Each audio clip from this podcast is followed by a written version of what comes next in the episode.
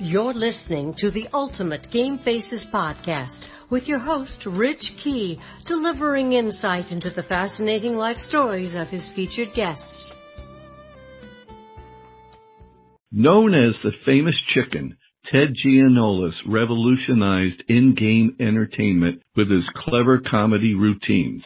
Beginning in the 1970s, dressed in a giant yellow chicken suit, Ted's antics revitalized attendance in San Diego and led to many other teams introducing mascots.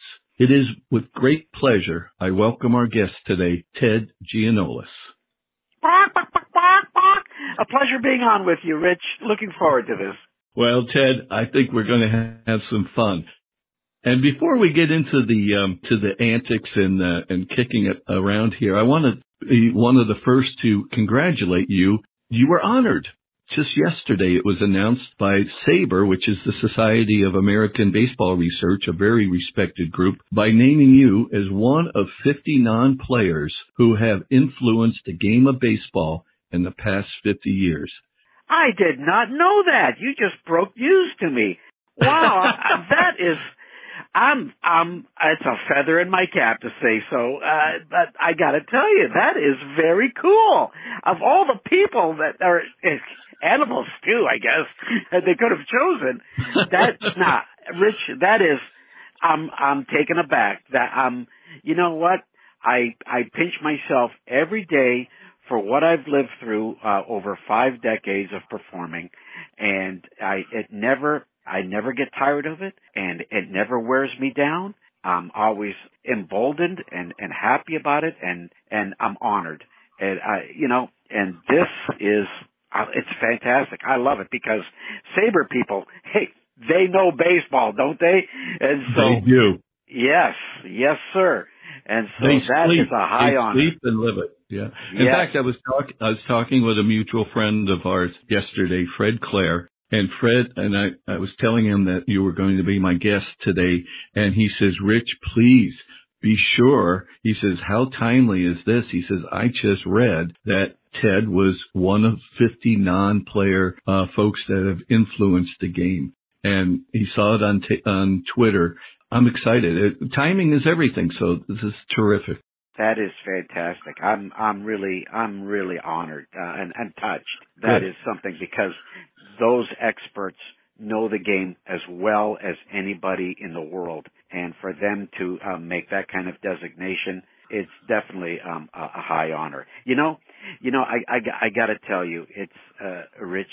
Uh, sometimes uh, people ask me, uh, you know, you're not officially in the Hall of Fame. How do you feel about that? And I, I, I gotta tell, and I tell all of them, you know, plaques are nice, but platitudes are better, or plaudits are better. When you see uh, like people like SABR, the SABR organization, literally acknowledge you in, in that way, I, I love it. And again, whenever I'm performing out there and fans applaud or laugh or show joy of what I do, that carries just as much weight for me.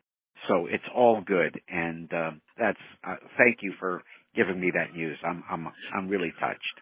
And after our conversation, Ted, uh, when you have a moment, check out the SABR website and look at the company that is excited to be part of you. And I am going honor. to do that. Yes, sir. I am going. You to will do be blo- you will be blown away with the company that you keep. So That's great. that's very cool.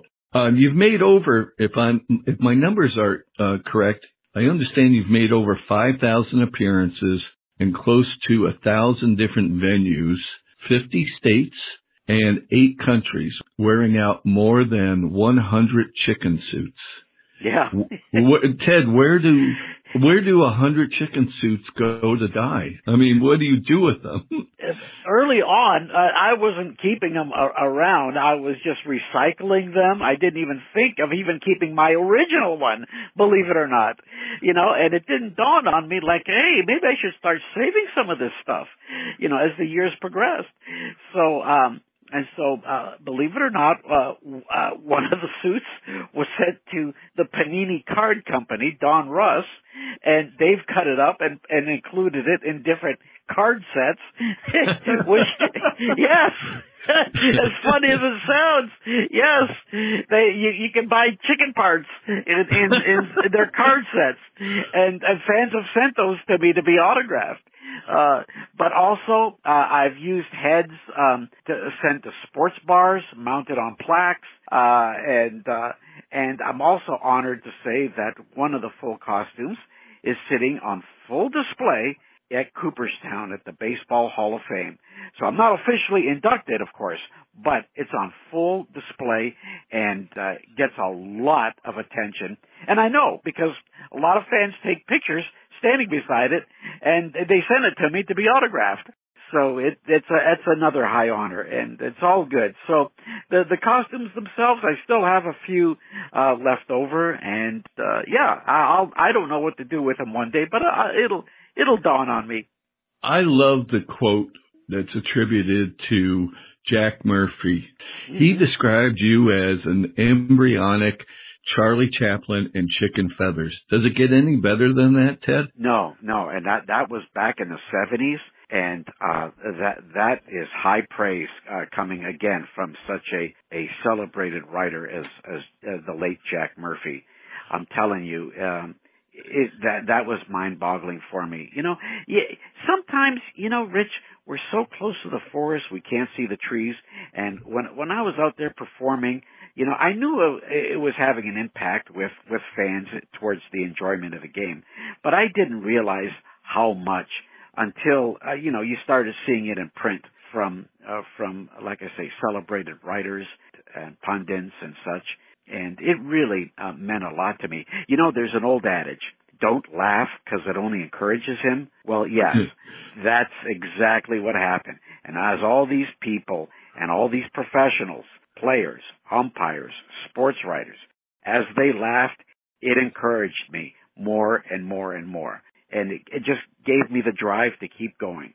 So um, as I look back and reflect, uh, it all means a lot to me. Every laughter, every applause, every good thing that that was ever written or said. Uh, believe me, it, it really carries um, sincere and appreciated weight with me, and uh, for that, I'm I'm very humbled by it. You mentioned uh, umpires. Do you have a one particular favorite umpire story you're willing to share?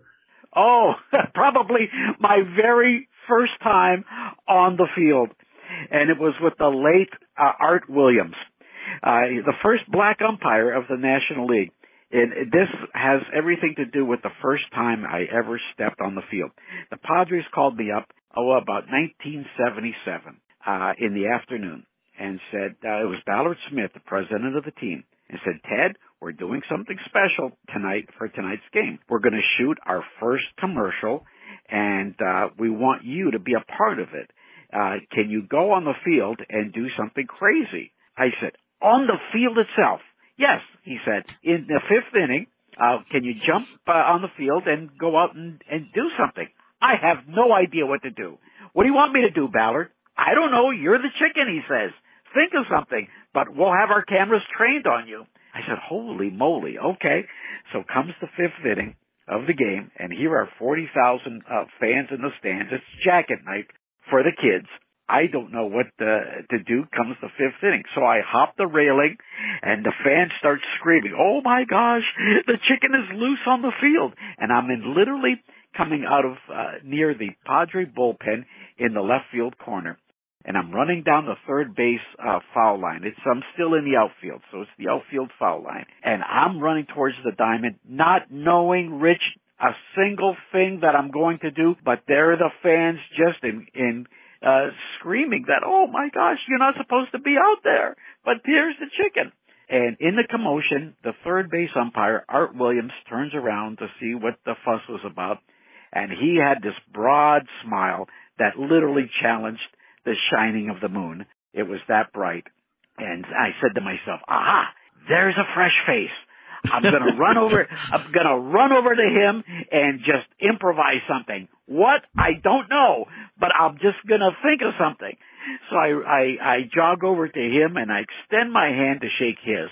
And as he reaches for mine, then it dawns on me. Right there, it comes to me. Uh-huh. I'll shake his hand, but I'll make believe as I'm walking away, he hasn't let go and he jerks me back off my feet. And so I, I'm shaking his hand and I literally say to him, Mr. Umpire, don't worry about me. I'm just going to goof with you for a second. And as I pretend to walk away, he lets go of, of his grip, but I don't let go of mine. And I pantomime that he's literally jerked me right back in midair and, and I collapse to the ground. Well, then I, I pick myself up. The fans are screaming like, oh my gosh, the umpire just pulled a trick on the chicken, you know, and I get up and then I start creating a, a pseudo argument like Billy Martin or, or, uh, Tommy Lasorda or Leo Durocher, whatever, all the great arguers of, of baseball history. And I start, uh, pretending like I'm, I'm yelling and, and pointing and, and, and, and just in tremendous consternation about what uh, he did with me he doesn't know what's going on. He literally turns around to look at his at his umpire mates who were gathered there uh, at first base, and they're throwing up their arms going, don't look at us. We didn't put them up to this, you know? And so he, you're on your own, you know? Yeah. And so, and so I'm, I'm creating this, uh, big argument and, and the, the fans are going nuts. I don't know how to end it. And then it comes to me in one second. I'll stop and give him the raised leg salute like a dog going on a fire hydrant. And I stop and I raise my leg in disgust and then storm off the field the explosion from 40,000 people, Rich, the explosion probably showed itself on the Richter scale. It was that loud.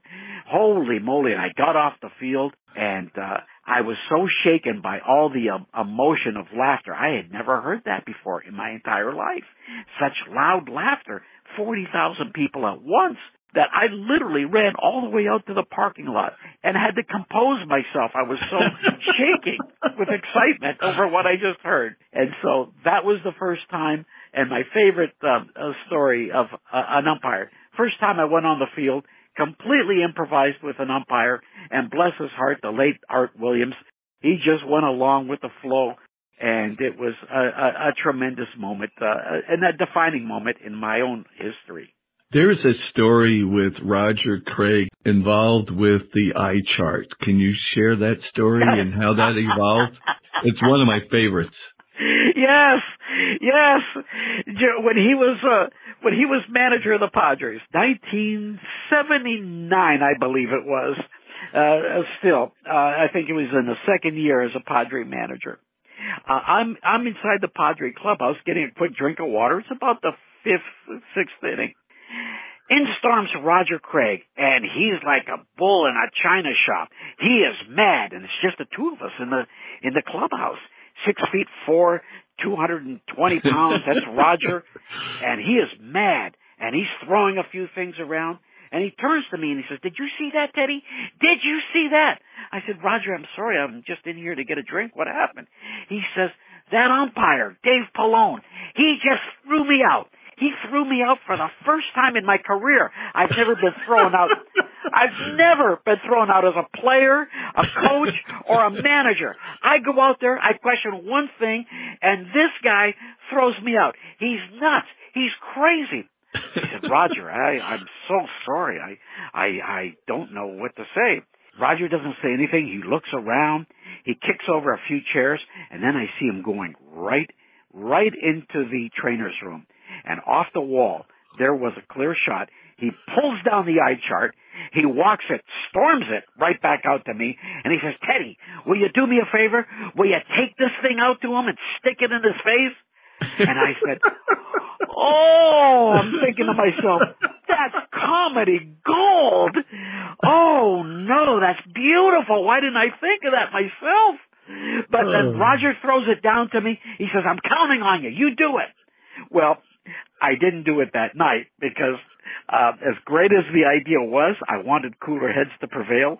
But the following night, I went out there and I did it, and all the reaction that it got, and it was all Roger Craig's doing, just from his moment of of madness there. But he created an immense routine for me for the rest of my life you pick a different umpire? I went right to Pallone himself. Oh, God right, bless you. yes, yes. and it was uh, it was a remarkable moment, and everybody laughed. I have to say, even Dave Pallone himself laughed, and the fans went nuts, and uh, and, and I still remember coming off the field and Roger Craig giving me the wink. You say, you saying thank you. yeah. That's that's what baseball's about. It's, it's that camaraderie amongst yourselves, and uh, you were you were always going to be number one in Roger's mind at that at that point. That's terrific. Oh yeah, yeah, great man, great guy. During the summer, you would perform in some sweltering uh, heat, I imagine, wearing that costume. Any idea of how much you would lose during a game? Yeah, about five to seven pounds, not unlike a, a catcher probably uh, right. calling a game. So uh, yeah, I really sweated quite a bit. It wasn't uncommon for me to literally sweat pools of sweat under me, even as I'm standing on the dugout. Uh, it really was something. So yeah, I would say one time I recall in Texas, and it was over a hundred degrees, and the Texas Rangers actually uh, brought a pool together as to who would. Uh, uh, I had to weigh in before the game, and and I have to weigh after the game. And the players themselves put money down as to how many pounds I'm going to lose that night. and I ended up losing on that night, I think close to nine pounds. And so whoever guessed nine won a nice pot of money, uh, you know, in the clubhouse. But uh, yeah, the uh, the clubhouse attendant had me weigh in. He told me, Ted, you have to weigh in. The players have got they've they've got a secret pool going on you as to how much weight you're going to lose tonight, and then I got to weigh you after afterwards. And so I did it. It was pretty close to nine pounds. Um, and uh, yeah, so whoever guessed that uh, probably made a few bucks for himself that night. What's your best estimate as far as how many fans you've performed live in front of? Oh, I easily over seventy million in live attendances. Seven uh, seven zero. Seven zero million. Yes. Wow. Uh, yeah, I, and that's easily figured by merely totaling up the night's attendances night after night after night. And I've gone around the world. Yeah, I've gone around the world. Uh, like I say, I've played. I've played massive stadiums. I've played small stadiums. And in the 5,000 appearances that you've mentioned, it's it's more than that for games. But on top of that, I've done trade shows and parades and uh, uh, conventions and such. And so, uh, if you factor in all of those um, appearances, it's easily over 25,000 appearances. Many of them, two, three, and four appearances on the same day in different venues. That leads me up to my next question, which is you didn't mention concerts, and and there, yes. I'm just going I'm going to give you one word, and I'm going to ask you just take it from there and share what I think our audience is just going to love. The one word is Elvis. Oh, ah, oh, a lovely story, a wonderful story. Believe it or not, let me preface it this way. Not everybody can say they made the king laugh but I did. And I stopped his show. Here's the story. Elvis, it's late in his uh, career. He's about um, 16 months from his passing. April 1976. He's playing the San Diego Sports Arena. As was the situation back then, working for a radio station, I would attend as its chicken all the concerts. Elvis comes to town. It, it was just fabulous for me to go to that one as well. But I was given the red eye by uh, the red uh, the red eye by security to say, "Don't you try your your your uh, rock and roll stunts being in the audience uh, on Elvis. Elvis is royalty. You just watch your step." So they were all giving me like the stink eye. Okay, and right. I understand. I understand. Okay. Just watch yourself for tonight, okay, Ted? Yeah, oh, yeah, all right, all right. Anyway, so I'm just up in the uh, grandstands there as uh, Elvis is conducting his concert. In the middle of his concert, he breaks into a, a medley of uh, Jerry Lee Lewis songs, and he leads with whole lot of shaking going on. And I said, that does it. oh, that, uh, that, I said, that, there's a line in that song we got chicken in the barn. Whose barn? What barn? My barn. I said, no, that doesn't. This calls for, this calls for chicken action. So as, as Elvis is in the middle of the song, I run down the steps and then up the aisle to in front of the stage itself, right under Elvis, in the aisle, as he's singing, and I'm dancing all up and down in front of the stage in before him, not on the stage, but at below his feet while he's singing this Jerry Lee Lewis song. And he sees me from the corner of his eye and he starts laughing. I mean laughing out loud. So loud he's lost control of his own lyrics. And I'm still dancing to, to, to the music. Meanwhile, he's, he is now doubled over with laughter that he drops to one knee on the stage and he has stopped singing. Now the band behind him, the band behind him can't see that I'm dancing uh, and, and Elvis is laughing. They're thinking, oh my gosh, he's having a seizure. Elvis is having a medical seizure on the stage. So now the, the band, he's down on one knee, he can't, can't continue with the lyrics and, and now the band is playing, but only softly, and they're looking at each other. And in that moment, I'm not kidding you, Rich, the doctor, the famous Dr. Oh Nick, no. runs from the side of the stage with his black bag, and he, he kneels beside Elvis together and he pulls out his stethoscope and he attempts to make Elvis lay down on the stage. Elvis shakes his head, no, no, and he and he nudges him slightly and points to me, dancing uh, still uh, up and down, uh, up and down in front uh, front of the aisle, and and uh, you can see that Doctor Nick then swears an epithet and and uh, collects himself, hustles right back off the stage. Elvis collects himself turns uh, to the band and references them uh, by a hand signal to keep playing, and he picks up the lyrics and he finishes the song. Now, as the song finishes, he turns to the audience and he says, ladies and gentlemen, I apologize for messing up those lyrics. And I don't know if you all can see, but you gotta believe me. There is a chicken dancing in front of the aisle down here in front. And of course the audience applauds like, yes, we know, we know the chicken. And then bless his heart, Elvis comes up with one of the greatest lines on the spot. He says, I don't know who put the chicken up to this, but I want to warn him. My manager's name is the Colonel. Okay. And with that, with that, I, I get all flustered. I twist my beak. I act crazy and I literally dart out of the arena, right up the stairs and up into the concourse.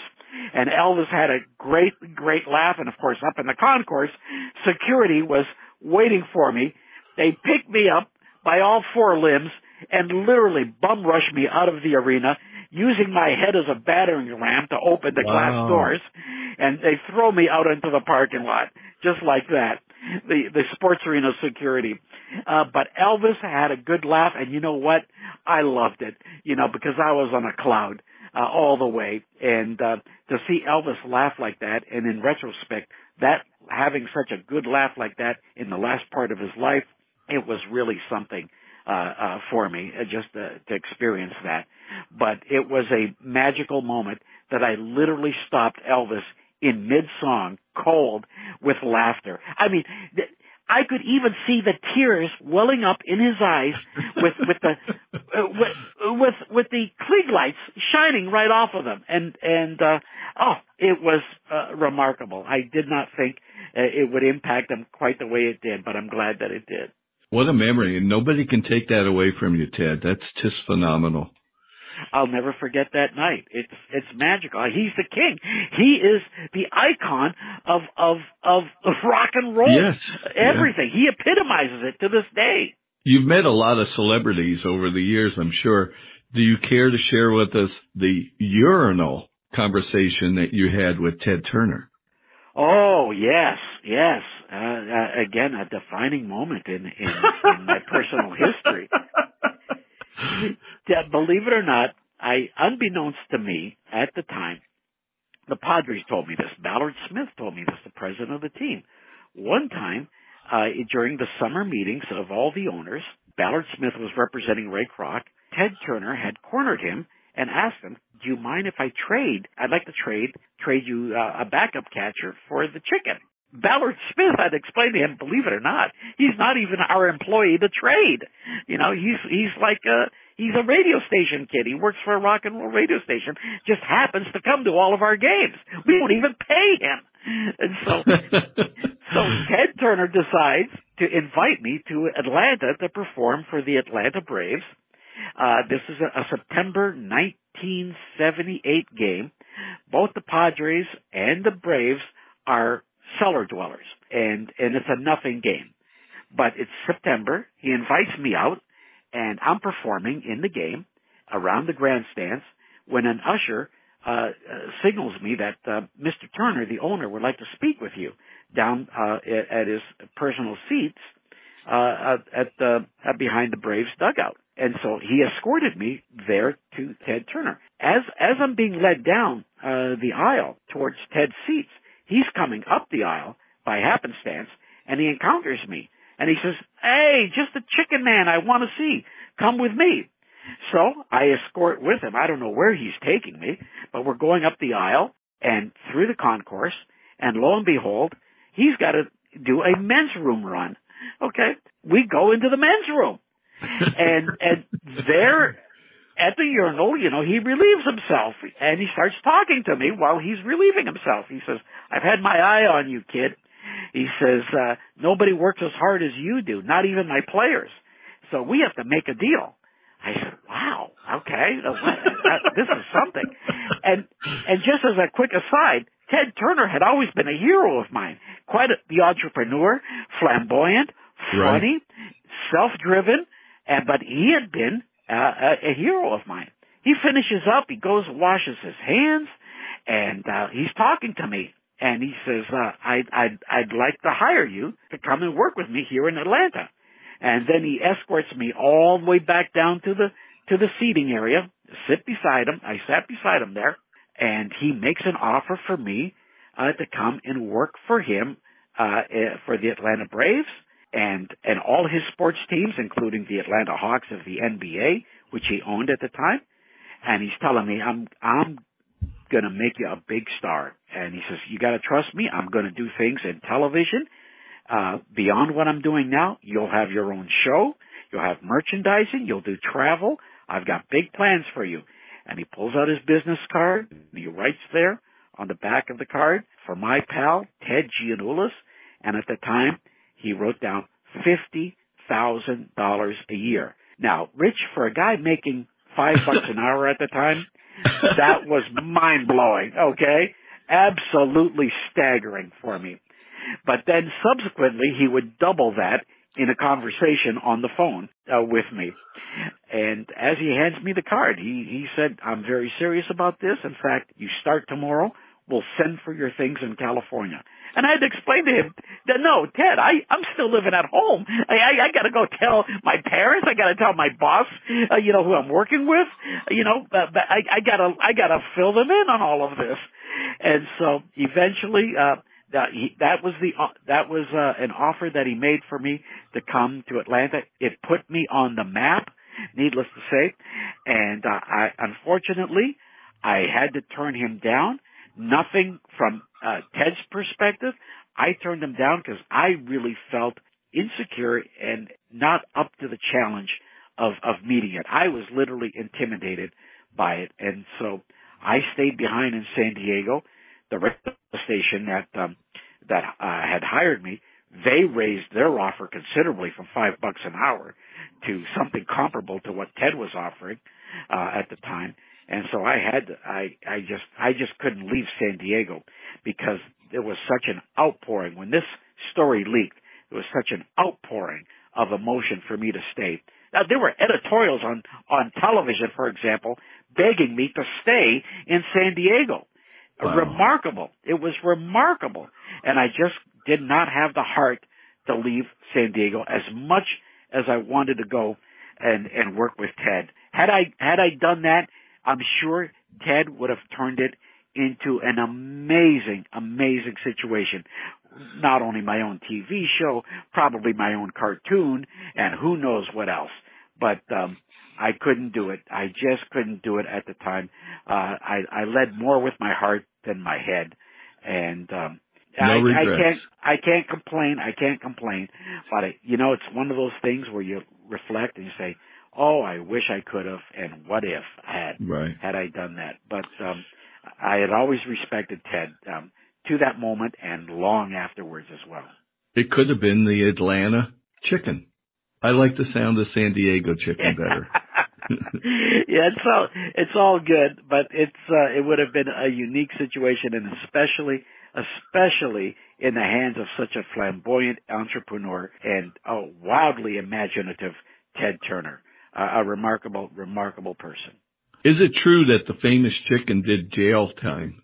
Did you spend some time in in jail? Oh, yes, yes, yes. It happened in 1976, believe it or not, at a concert. Again, it was a rock and roll concert for a band called Aerosmith, and I'm, I'm performing out in the in the audience during intermission, and fans are laughing uproariously as as I'm doing little pantomimes among them, just goofing off of fans uh, and, and and concert goers there and the the laughter picked the interest of one of the guitarists uh, backstage. He hears this laughter. You don't hear laughter at a rock and roll concert during an intermission.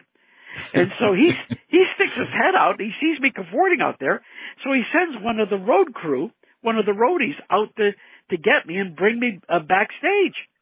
So he he retrieves. He comes and gets me, and he says, "Hey, Joe Perry, the guitarist of Aerosmith, wa- wants to speak with you." Joe Perry's a big name in, in rock and roll. And I said, yeah, sure he does. And no, the roadie assures me, no, he does. I'm telling you, I have to bring you backstage. He needs to speak with you. And so he takes me to the side of the, uh, to the stage. Uh, it's where Joe Perry, there he is, strapped with a guitar on his back, and full view of, of everybody there on the side stage area, uh, encounters me. And he gets a kick as, as, um, introduced. And he says, I, I saw what you're doing out there. He says, that is funny.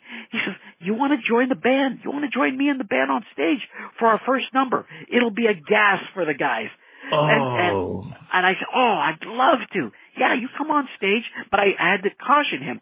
Hey, listen, security here, um, uh, is, is really, they don't care for me. I gotta tell you, I'm gonna need a pass or they're gonna throw me out on my can, you know? from past experience. Hello, okay, yeah, right. So, uh, so I said, and and Joe Perry assures me, I'll get the roadie to run you out a pass, and then the moment you get it, you run on stage with us. Got it. Okay. So the band starts up as they they go they go on stage. Literally about two minutes later, there they are going on stage. The lights go down. The guitarist Joe Perry is signaling to me that the pass is coming. Join us up there, waiting for you. Okay, got it. Give him the thumbs up. And so, as the band breaks into its first number, uh, security, the head of security, comes across me there, uh, waiting by the side, and he basically says, "You're not supposed to be here. I'm trying to explain in the din of all the music. No, no, I'm going up on stage. They're bringing me a pass.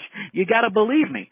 He doesn't believe me, and he starts literally uh, roughhousing with me to give me a um, the shove out of there. He pushes me down. My assistant comes over uh, to my assist, uh, to my aid and and uh, pushes the security guard back. And suddenly, the three of us are grappling right there, while the band is into its first number. Okay, and and of course the security uh, the, it's bouncers. I, I call them security guards, right. but they're bouncers. You know, like you see yes. at a bar. Okay, right. so they rush in. They see the commotion going on um, amongst us, and they rush in and separate us, and then take us to a back room, and that's where he threw me up against the wall and knocked me out, knocked me out against a cinder block wall. And so as I come to, uh, they take us out to the parking lot, and he puts us under citizen's arrest. Uh, the police come, uh, and, and he wanted the police to arrest us, and the police said, we don't believe the story that you're telling us, and we're not going to do this. So the head bouncer of security says, okay, I'm placing him under citizen's arrest. And the police very apologetically come to me and they say, we have to do this. It's our duty. Uh, but I want, we need you to be aware. We're not doing this. This gentleman over here is doing it under citizen's arrest and we have to follow through. And so literally, they took me to jail in my costume and I spent several hours there in the tank. The police were having a field day with it. They were in hysterics. They couldn't believe what was going on. Okay, and lo and behold, uh, just to shorten the story, the uh, the city attorney refused, uh, the district attorney, I think it was, refused to bring uh, charges against me, and instead filed charges against the security guard, uh, who was found uh, guilty eventually of assault and battery on me. But that later was reduced to a misdemeanor because I I wasn't hospitalized as a result of my injuries. But uh, that was it. But I literally spent a, time in jail in costume. The other inmates who were there, they they were in hysterics as well. And so it was a crazy night at the San Diego Police Department's holding tank, you know, uh, for all of us. Ted, I would be um, amiss if I didn't bring up the epic event of your career, I, I believe, and that would be the grand hatching after the dispute with the radio station was settled and you came back to reappear in a revised suit, much to the delight of the San Diego Padre fans. During that event, you were in not only your costume, but you were sealed, completely sealed into this enormous styrofoam egg, rolling around at third base, trying to bust out. Can you actually describe what went through your mind at that point? What was going on? I'll never forget it, Rich. It was it was quite a moment for me. Forty-seven thousand people had sold out Jack Murphy Stadium for this grand hatching that I had promoted all week. Um, I was going to hatch out of a gigantic styrofoam egg to debut my new chicken suit from that point forward after being fired by my radio station sponsors. And um, it was big news in San Diego. And so, uh, as such, I made this glorious entrance com- uh, on top of an armored truck com- complete with California Highway Patrol escort motorcade onto the field and the players took me from on top of the roof of the truck onto the field and laid me there on third base foul line and to the sound of 2001 Space Odyssey, I started rolling around on the infield in the styrofoam egg, uh, ready to make my hatching. I was literally going to break out of the egg. Okay? And so, um, as the music approaches creden- uh, its crescendo, I attempted, uh, and I should mention, by the way, the uh, the enormity of the moment was so overwhelming for me that even though it was 80 degrees on that night in San Diego, inside the egg, I was I was shivering in a cold sweat. It really I've never felt that before in my life. I wasn't sweating um, any heat. I was sweating cold bullets um, off my body. I it was I that's how nervous I was and and how I was overtaken by the emotion of it all. A stand you, even the players as as they were taking me out onto the field, they were yelling to me. They were saying, "Teddy, everybody's standing. You already got a standing ovation in here." You know, and uh and I I I couldn't see them, but I could feel them and the the din of the audience was crazy. And as I'm rolling around to the 2001 music, I'm a, I'm ready to break out of the egg, and Rich, uh, it did not break. And I'm trying my darndest. I was, oh no, I'm going to get trapped in here for my big moment and not get out because it was it was carved out from a single piece, and we just made it a, a good guess that I was going to be able to break through it. And I tried it with all my might. I tried with my feet. I tried with my head to bang it through. And then finally, laying on my back, I finally kicked it open over the top and boom, it finally burst open the top side. And I leap out of there and with my arms raised and uh, there were uh, 47,000 people indeed giving me a standing ovation and I was just I was in a blur it was surreal. I, I, I felt them, but I couldn't see them. I was so crazy inside that out, outfit, just overtaken with emotion. And I, and finally I just uh, knelt on, on, on the field with my arms raised, thanking them. And a couple of Padre players came over and picked me up. Uh, uh, uh, Kurt Bevacqua and, and John D'Acquisto were the players, and they they put me on their shoulders and carried me around on the field uh, like a conquering World Series hero, and uh, it was a, a magic moment, uh, and uh, needless to say, a defining moment in my career. you went and spent some time at the White House. Can you share anything about your experience with uh, Ronald Reagan?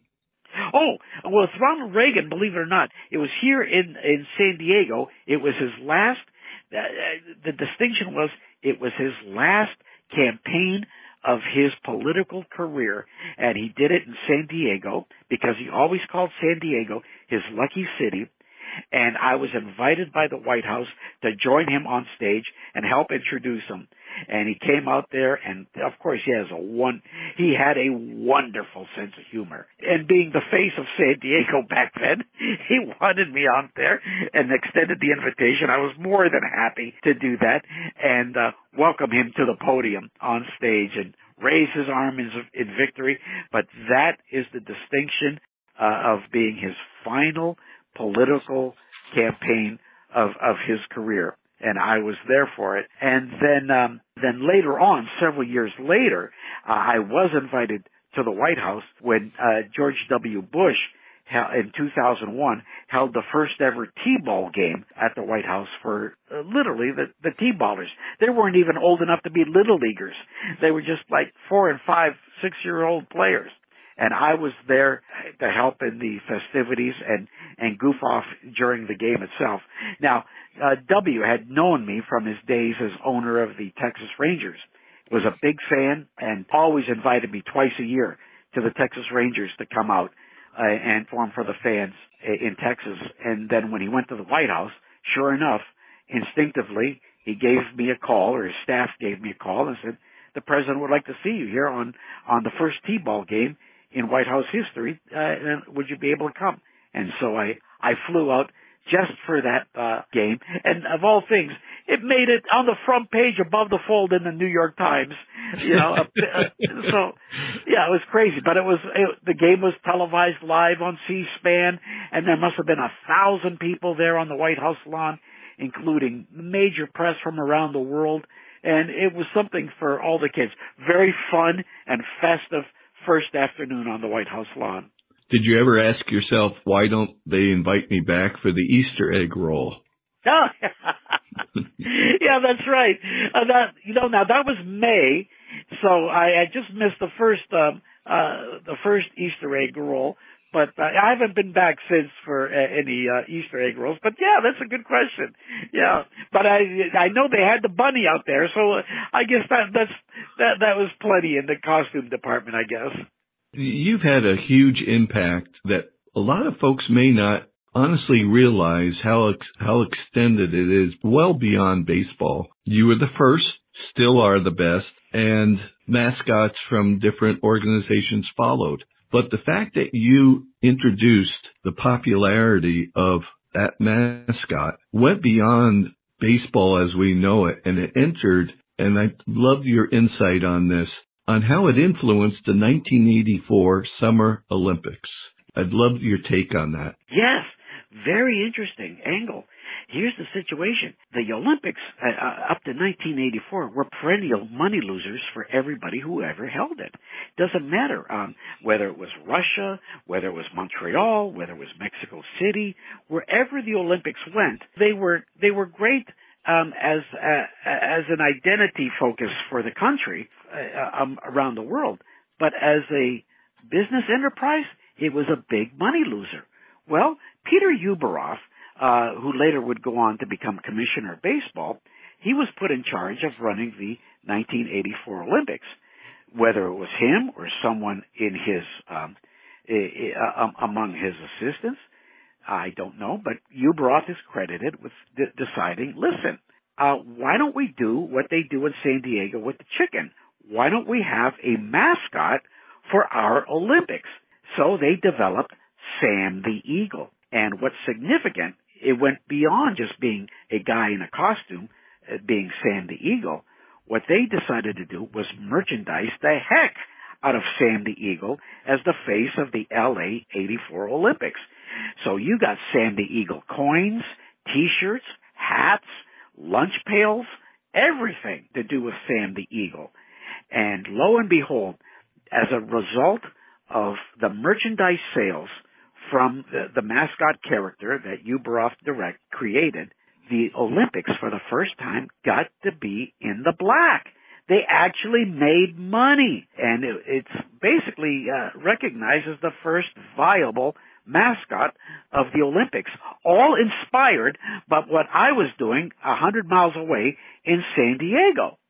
And they just took it to a whole unique and very propelled level and succeeded as a result. And it made so much money uh, for the Olympics that subsequently every Olympics thereafter started implementing their own mascot. And it's gotten to the point where it's gotten to be a fairly big deal, uh, especially as it relates to, to merchandising. But it, it can be said that yes, the San Diego chicken actually gave birth or gave the inspiration is the father of Sam the Eagle that's now created a chain of Olympic mascots since, and not only for the Olympics, but several sports teams and organizations around the world for that matter. When you perform, no matter whether it's a major league ballpark or a minor league ballpark, you typically make yourself available afterwards for autographs. And you'll stay, no matter how long it takes you, you'll stay and sign everybody's autograph that's in line. Is that true?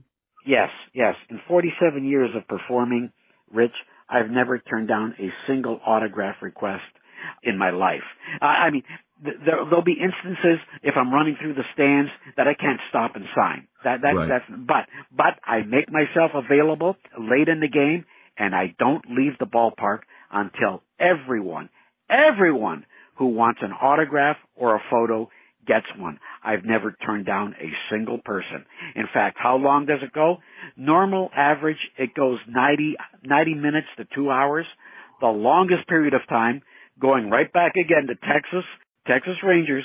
One time I, I stayed till, I'm not kidding, 2.15 in the morning at Old Arlington Stadium.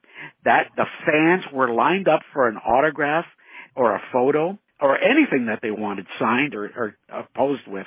They stayed and the line went all the way into the parking lot from the concourse of the stadium. And, uh, and it, uh, fans would come up to me at, even at 1.30 in the morning, 2 o'clock in the morning. and They say, what are you still doing here? And I turned around and said, what the heck are you still doing here? okay? and, uh, because I do not leave and no one is ever turned away. All the autographs are free. All of them are free. Always have been gonna, free. I was going to yes. say, contrary to the athletes and the uh, personalities in today's sports, uh, you've never charged. Never, never. I've always done it free of charge. Uh, wherever I've gone, I have made myself available. The way I look at it, Rich, if these people spent their time, their money, their energy to come out and see a guy in a chicken suit, to have a few laughs over a few hours, and literally put me gainfully employed over the irreverence of what I'm doing in my life, then the very least I can do is hang around and give them a little more of my time. And if they want an autograph or a photo with me, boy, that's a, to me, that's a high compliment. And I am happy to do that, to give them that remembrance, uh, for the future. So I'm, I'm humbled and touched by their attention and, and, and their good faith towards me that the very least that I can do is reciprocated for them. You're more than just a uh, free range chicken. You've appeared on a cereal box. You've starred in Baseball Bunch TV show. Yeah. Your your costume, as we discussed earlier, is on display at the Baseball Hall of Fame. Where you've written a few books, and most recently you did a podcast with Ron Burgundy. Yeah. Currently, there's a line of San Diego chicken toys that are being sold. What haven't you done, Ted? oh, there's so much still to do. Now, the books that I, I, I've written, none of them are uh, autobiographical, uh, but I've got to get around to to that. You know, with all these anecdotes and stories, I've I, I I keep getting urged to do it, and I've never gotten around to do it. The books that I've written were basically, you know, little baseball quiz books and such. Uh, not nothing major, just little handbooks. There's there's a lot that can be done. Um, one day, I've always felt that this could be a a, a film. It could be a film one day, a very funny film, and uh, and I've got to do that uh, autobiography uh, one day. And uh, th- there's so much, uh, uh, you know, I, I've got to get cracking on it. Uh, but but I I love every minute of it. I've never tired of it. It's it's it continues to be fun for me. And uh, yeah, there's there's a, a, line of of toys out there, a small line of toys. Super Seven um, company has an action figure of me out there, which is uh, fun. And uh, like I've mentioned, Donruss has a line of baseball cards about me that the fans they send those to me uh, by the pilefuls every week, and I sign every one and send them back, and you know nonstop. And so I, I enjoy it all. I still enjoy it, and I'm not out there performing as I as I used to. No one is uh, these days, of course. But the, the memories that I, I've had over the decades still serve me well. And you know what the great thing is, Rich? You know, I the fans who came out to see me, they carry the same memories with them. And they express this in their letters and their notes to me. And, you know, as a baseball promotion, I've learned one thing. Giving away hats and bats and t-shirts, that's all well and good. But one of the things I stumbled upon and I learned that the greatest promotion you can give any sports fan is a memory. And thankfully, I've been able to do that with a few laughs and a little bit of a sense of humor. And they've carried those memories, the fans have, for ages. And boy, oh boy, that means so much to me. You know, you might not remember where you got, say, a little toy bat or where you got uh, a, a a cap, but boy, you sure remember where you had a good laugh at a game and to say, "Oh, I was at the game one time at Wrigley Field and I saw the chicken doing this and oh my gosh." And people write me and they say, uh, "One of my greatest memories as a kid was going to the ballpark with my grandfather uh, to to see you. We made special special plans to to see the chicken on chicken night and uh, all across the country and they've always carried that memory with them. So it's it's very very touching. You know, you, you can have a sense of humor and it's and it's great. It, it's great and it, it lives in the heart. You, you can't say that so much with other promotions that are tangible boy, you could say it with, isn't it something you could say it with a memory? And that's what I've been able, lucky enough to give people, um, you know, in, in my life. It's a special memory for those that are fortunate enough over the years that have been able to meet you in person. And I speak for myself that the opportunity for me to photograph you a few years ago is one of my, honestly, one of my highlights of my career. And you talk about you talk about a memory that uh, I cherish. It certainly is that. To this day, I continue to thank you. You have some wonderful photography. You know, uh, you've done some excellent photography. You're renowned, needless to say. So uh, I, I appreciate the, the the kind thought, but you you you know how to make sports photography art, and and that's very special. So uh, thank for, you for the kind words for the for the listeners that may not know or have not seen the picture that we uh, took, Ted and I and and our assistant and the coordinator, Andy Strasberg, who was uh, the gentleman who pulled this together for us. Uh, the photograph was of Ted in the middle of thousands of chickens in a chicken egg farm. And we got into it and did it. We wanted something unique and I gave up. I realized I'm smart enough, just just smart enough to realize at that moment in amongst all these chickens, it was very loud. The smell you can imagine was not pleasant. I just said to Ted, Ted, do your thing. There was no art direction whatsoever. And from that point on, you coordinated it and we had all the poses. So you did all the work. You made me look good, but just the fact to be able to work with the famous chicken and better yet, to get to know and be able to call Ted Giannoulas a friend is something that I, I very much appreciate. Ted, your, your entire body of work over the years is a reminder to all of us. Trust me, indeed, it is just a game after all. And I can't thank you enough for being on our podcast today. And I wish you all the best. To have you on has been terrific. And I thank you. Fantastic, uh, Rich. Thank you very much for the kind thoughts. I, I truly appreciate it. Uh, believe me, I, I, I, I'm, I'm taken aback by, by your kindness. Thank you. Thank you very much. Ted, you, you stay well and we'll, we'll catch up with each other soon. And I thank Sounds you again. Good, Rich. All right. Sounds good.